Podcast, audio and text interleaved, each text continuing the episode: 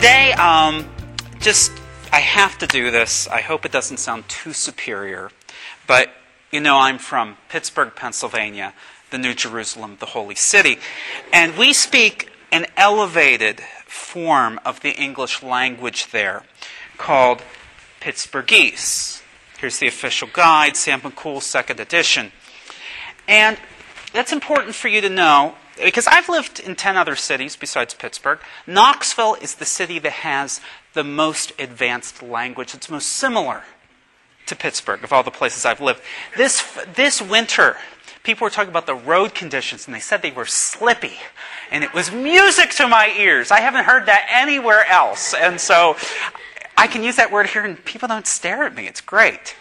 But the important thing is to know that the Greek, the translation from the Greek in our gospel today, really falls short if you're from Knoxville or Pittsburgh. They use this word you.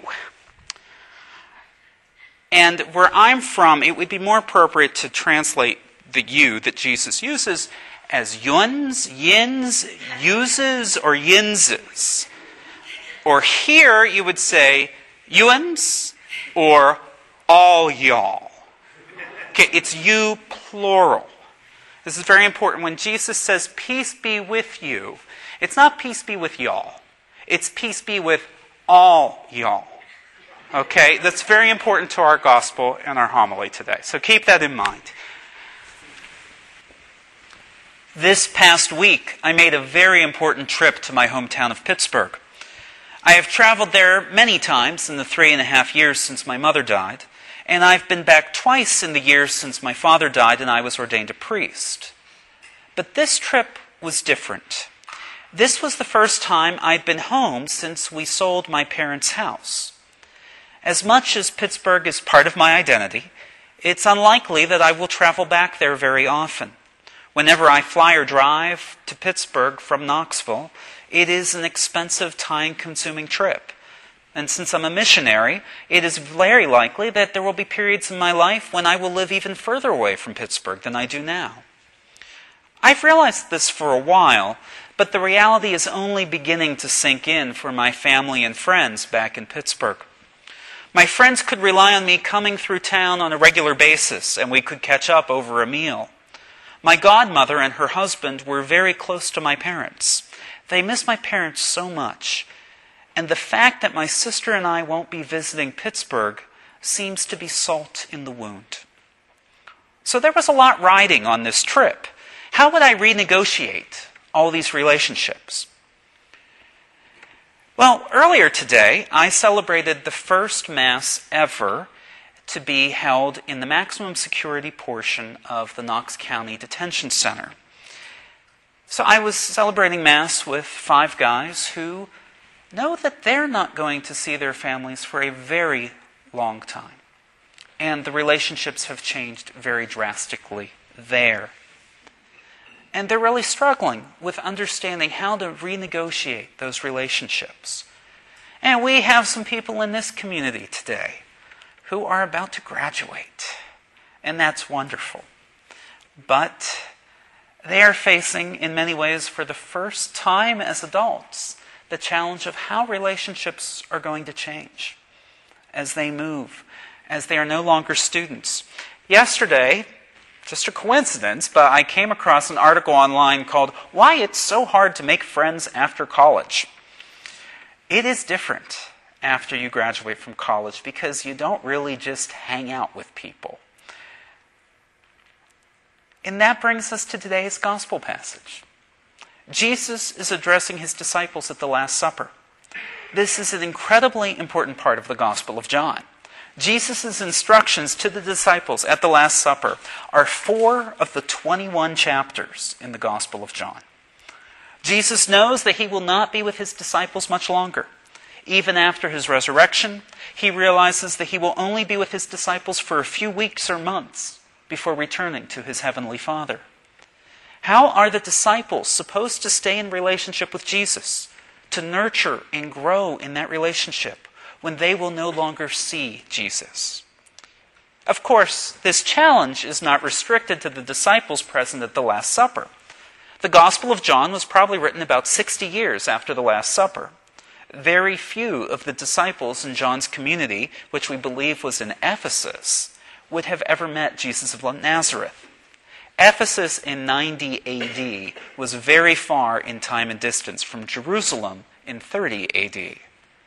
In his account of the Last Supper, John is addressing a concern of all Christians today. How are we supposed to love Jesus, to grow in relationship with Jesus, when we have never met him in the flesh? Jesus' instructions probably surprised his disciples at the Last Supper as much as they should shock us today. The way to live in Jesus' love is not to hang on to a memory of what Jesus did, nor is it to focus only on a personal, individualistic relationship with Jesus. The way to recreate the love of Jesus is to live out his teachings, to live as he did. Think about it. Jesus' ministry was to make God known to the world by living out the will of his heavenly Father in a very public way, following that will even to a very public and violent death. Jesus did not carry out the Father's will only by nurturing his private relationship with God. The Gospels are clear that Jesus Christ is best understood in a community context. Jesus is present whenever two or three are gathered in his name. Peace I leave with all y'all. He himself is part of God as community Father, Son, and Holy Spirit. The early disciples must have understood what Jesus meant. And Jesus must have been right in what he promised. Because look what's happened. A handful of Jesus' acquaintances and friends from a backwater region of Galilee lived out Jesus' teaching and today there are roughly 2 billion people in the world who profess to being Christians. Jesus is most present to us when we are in communion with one another. My trip to Pittsburgh was a powerful experience. Yes, I drove all over the greater metropolitan area to eat meals with various friends, as usual. But I also took four risks to publicly display my love for the people I care about. I had the nerve to ask two sets of friends if I could stay with them while I was in town. They've been dear friends for decades, but there was a sense that we took our relationship to the next level by spending so much time together under the same roof. The main reason for my going to Pittsburgh this particular weekend was to preside and preach at the wedding of a high school friend. It was a little bit awkward in that it was the second wedding for both him and his bride to be. I decided to take a risk in the homily to acknowledge that reality. How would these marriage vows be different from the ones that they had made to their previous spouses? I'm not sure what will happen because of what I said, of course, but I hope that it will bind all of us who were there at the wedding more closely together because we have more deeply addressed the complications of our lives together. The people who bought my parents' house had told my sister that they did not plan to change the locks. So I decided to drop my copy of the keys into the mail slot, along with a note that included my contact information and a request, if the family was comfortable, to allow me to come and say goodbye to the house. Imagine my surprise when the family called me that night and invited me to bless the house for them. It was a powerful experience to see how lovingly this family is caring for the house. It looks really different. Much better than how we cared for it. And for the first new house blessing for me to give as a priest to be to the house in which I grew up. This weekend, this weekend, is the 50th wedding anniversary of my godmother and her husband. One of my godmother's nieces heard that I was coming to town, and she arranged a surprise party for them. Yes, they were happy to see me, but they were even more moved, especially Aunt Alberta. She cried and stopped in place for a good minute to see so many family and friends gathered at the restaurant. Now, did everything go perfectly this past week in Pittsburgh with relationships? Well, not exactly. There was one very visible reminder that I need to keep working at nurturing my relationships with people I care about. When I walked into the restaurant for the surprise party, I was shocked to see my sister and her family there. They had driven in from Ohio for the occasion. And even though I was the one that forwarded the invitation to her, because my godmother's niece didn't have her email address, neither of us realized that the other was going to be there. We really need to talk more frequently.